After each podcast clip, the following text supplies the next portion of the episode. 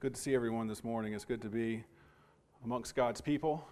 It's good to be um, in the presence of our Lord as we come together on the first day of the week to sing the praises to Him that He so richly deserves, to gather around the table and to remember the death of our Lord, at what great price was paid for our sins. It is such a wonderful thing to be able to join our voices together in prayer and song and, and to be edified by each other's presence. Thank you all for being here this morning. I want to talk this morning about um, newness of life. If you're there, if you're not there still, turn to Romans chapter 6. I want to remind ourselves of what Jack read there a moment ago. Such a wonderful, beautiful thing that Paul writes about here, and that is going down into waters of baptism and coming up to walk in newness of life. I wanted to talk about this message in, in light of the events that have happened in the past couple of weeks, where a fine young man, Travis, was baptized just a couple of weeks ago. He recognized that he needed to repent of his sins. He heard the gospel and he, he believed what he heard, and he realized he needed to repent of those sins, and he realized and knew who the Son of God is, and that is Jesus Christ. And upon that confession, he was baptized. And he did exactly what Paul is talking about right here, when he says there in verse 4 Therefore, we have been buried with him through baptism into death, in order that as Christ was raised from the dead through the glory of the Father, so we too might walk in newness of life. And what a beautiful expression that is. I've had time to the, the privilege to spend some time with Travis, and I can tell you that, that he is walking in newness of life. And it's such a wonderful blessing. He is making changes in his life. He has, has recognized that uh, there's a, a, good life out there for those who are obedient to the Lord. And it's such a blessing. It's such a um, wonderful thing to witness it. And so I'll say this to begin with. Let's continue to encourage Travis and, and as he walks in this new life of his, reach out to him and, and, and encourage him along the way. I want to spend a little bit of time exploring this a little bit more with the idea of newness.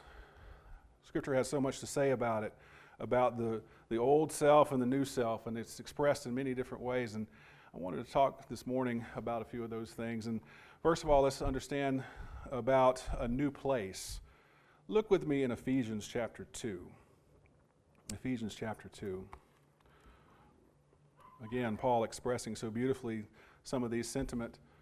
In Ephesians chapter 2, he begins by talking about uh, a former condition uh, that we were, and, and that is when we were in our sins.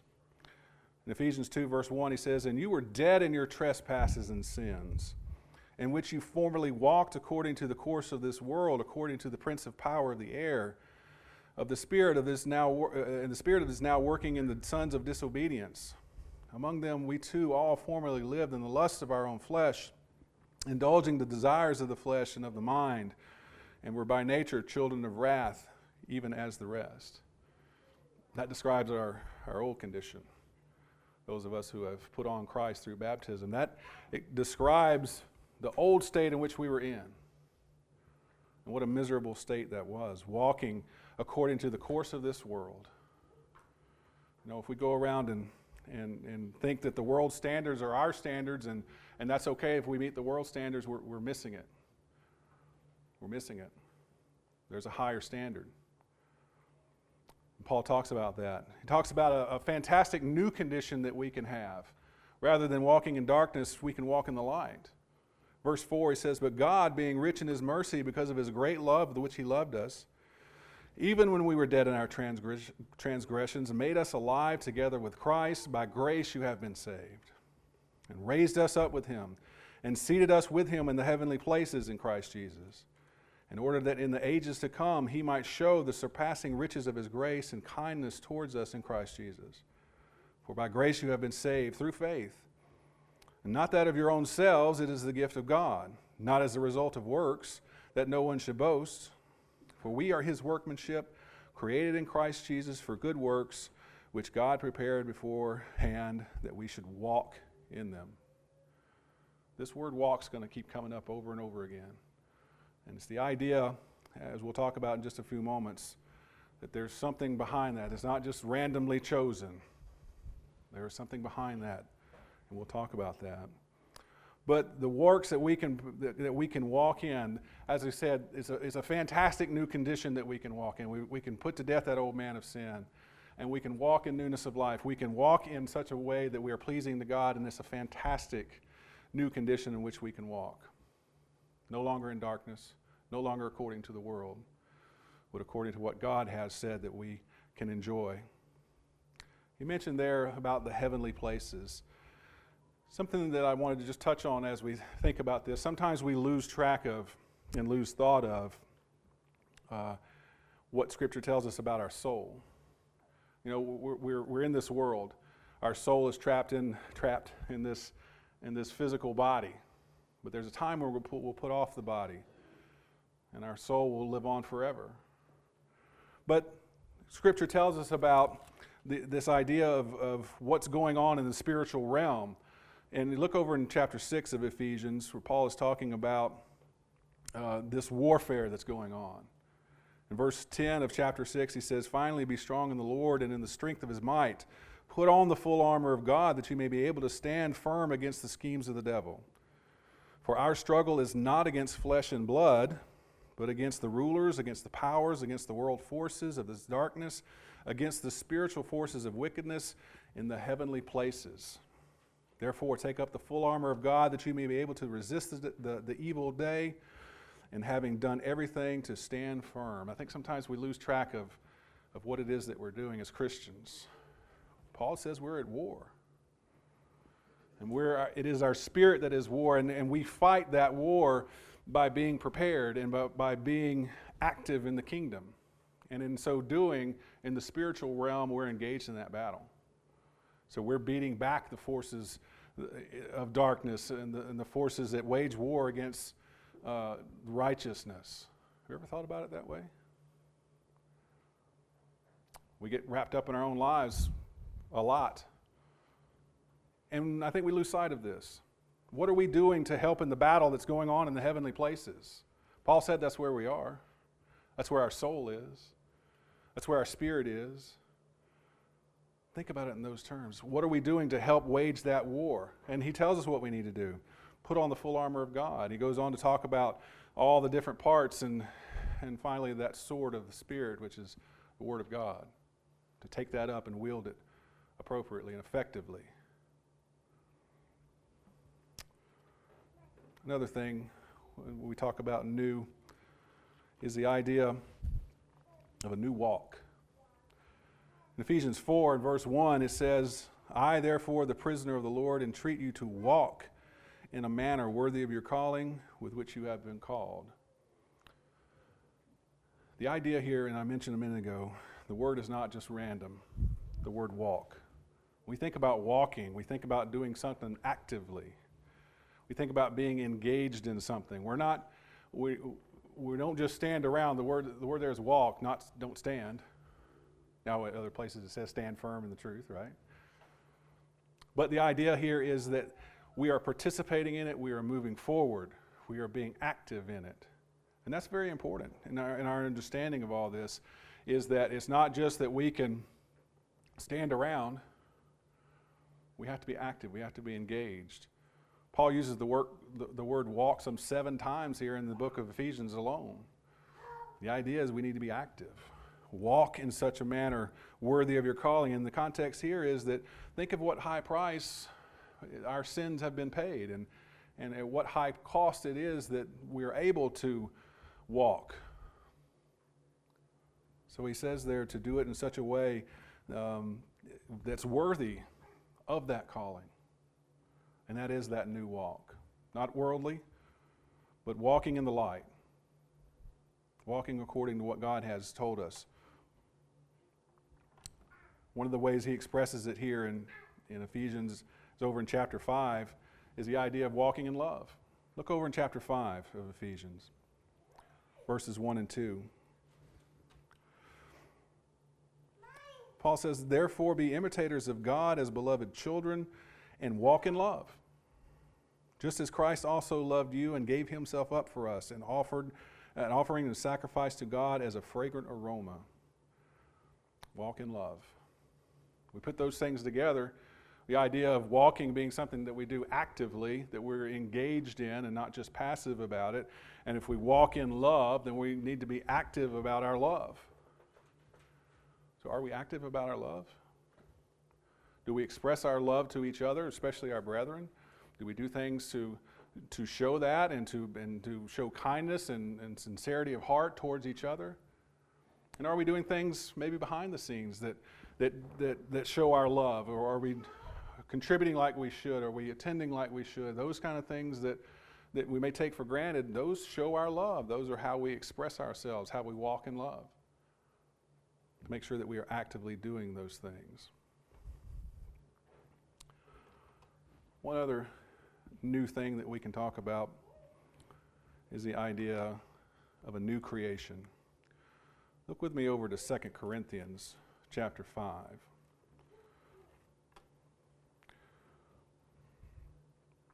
A new creation.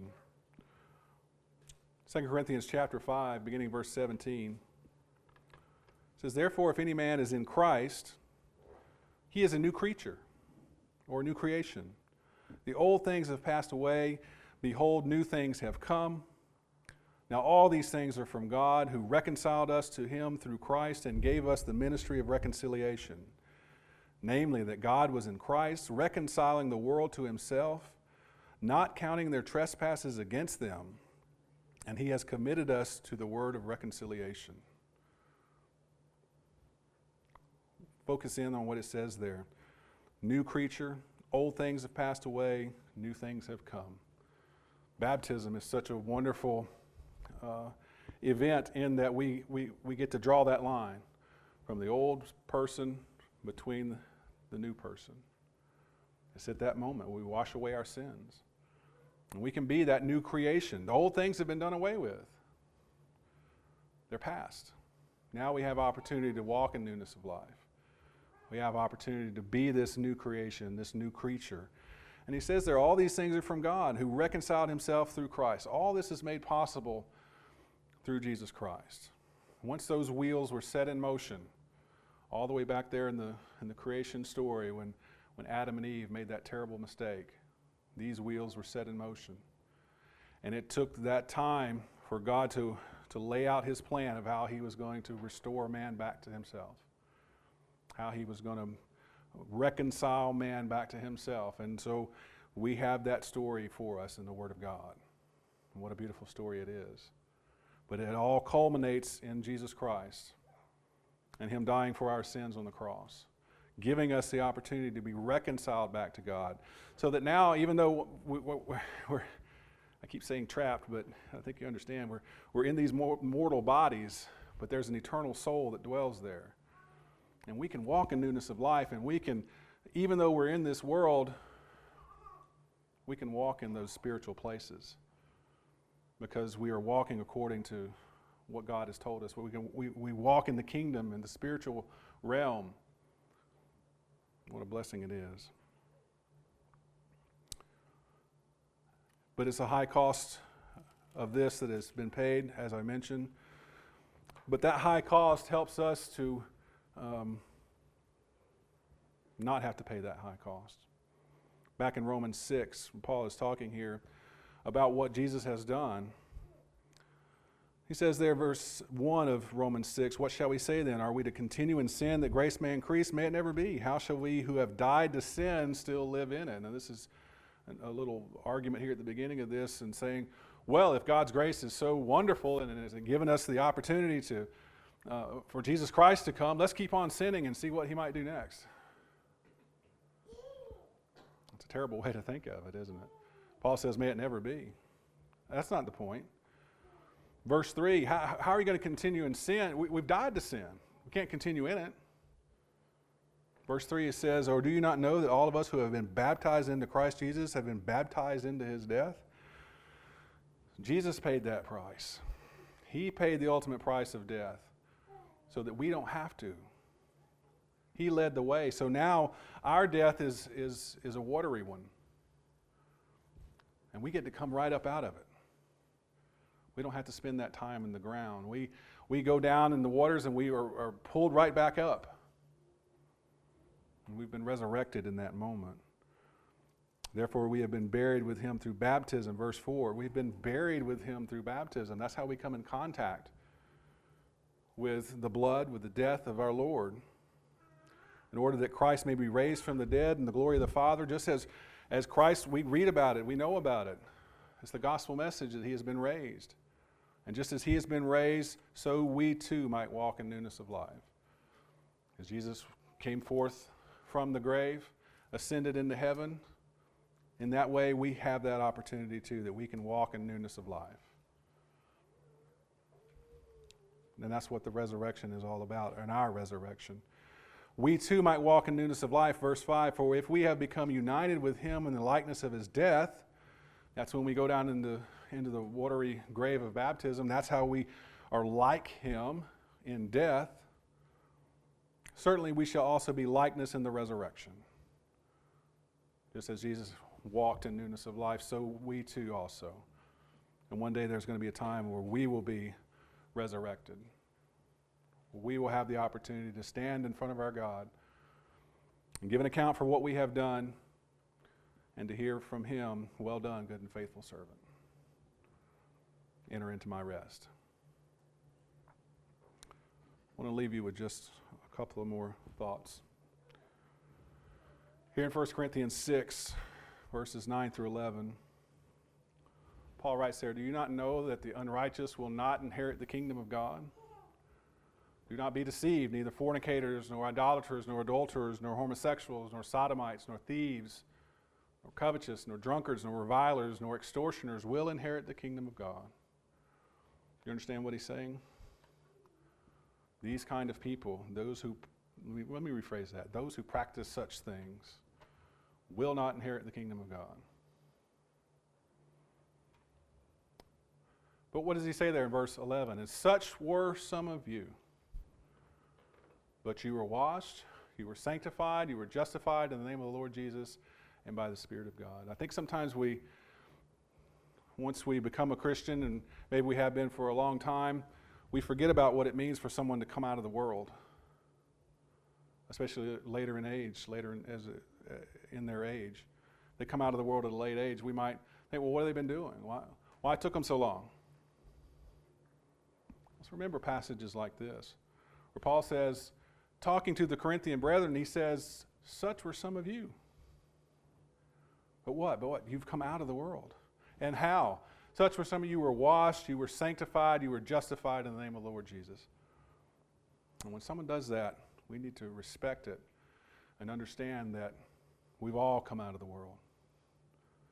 One time or another, we've come out of the world. And what's so wonderful about this and about the blessings that are in Christ. In Jeremiah 31, as, as the Lord is speaking to the prophet Jeremiah there and, and telling him about a new covenant that he's going to make with his people, which will ultimately be the covenant of, under Jesus Christ, he tells them there that it's going to be a better covenant, made, built on better promises. And it's going to be, as we know, it's going to be built on Jesus Christ. And as he's speaking that in Jeremiah 31 and verse 34. He says, I will forgive their iniquity and their sin I will remember no more. The Hebrew writer quotes this as he's laying out the argument for the law of Christ and, and the superiority of the law of Christ. See, under the old law, their sins were forgiven. But he says there that in every year there's a constant reminder of the sin. And that has to do with why these, these animals are being sacrificed year after year after year. That's the reminder of the sin. Their sins have been forgiven. But every year they're reminded of it because they have to slay those animals again and again and again. When Jesus came, he did it once for all. And so there is no reminder of sin. That's why we have this, that's why the Hebrew writer points to this and says, I will forgive their iniquity and their sin I will remember no more we're forgiven of our sins, God remembers them no more. So we can walk in newness of life.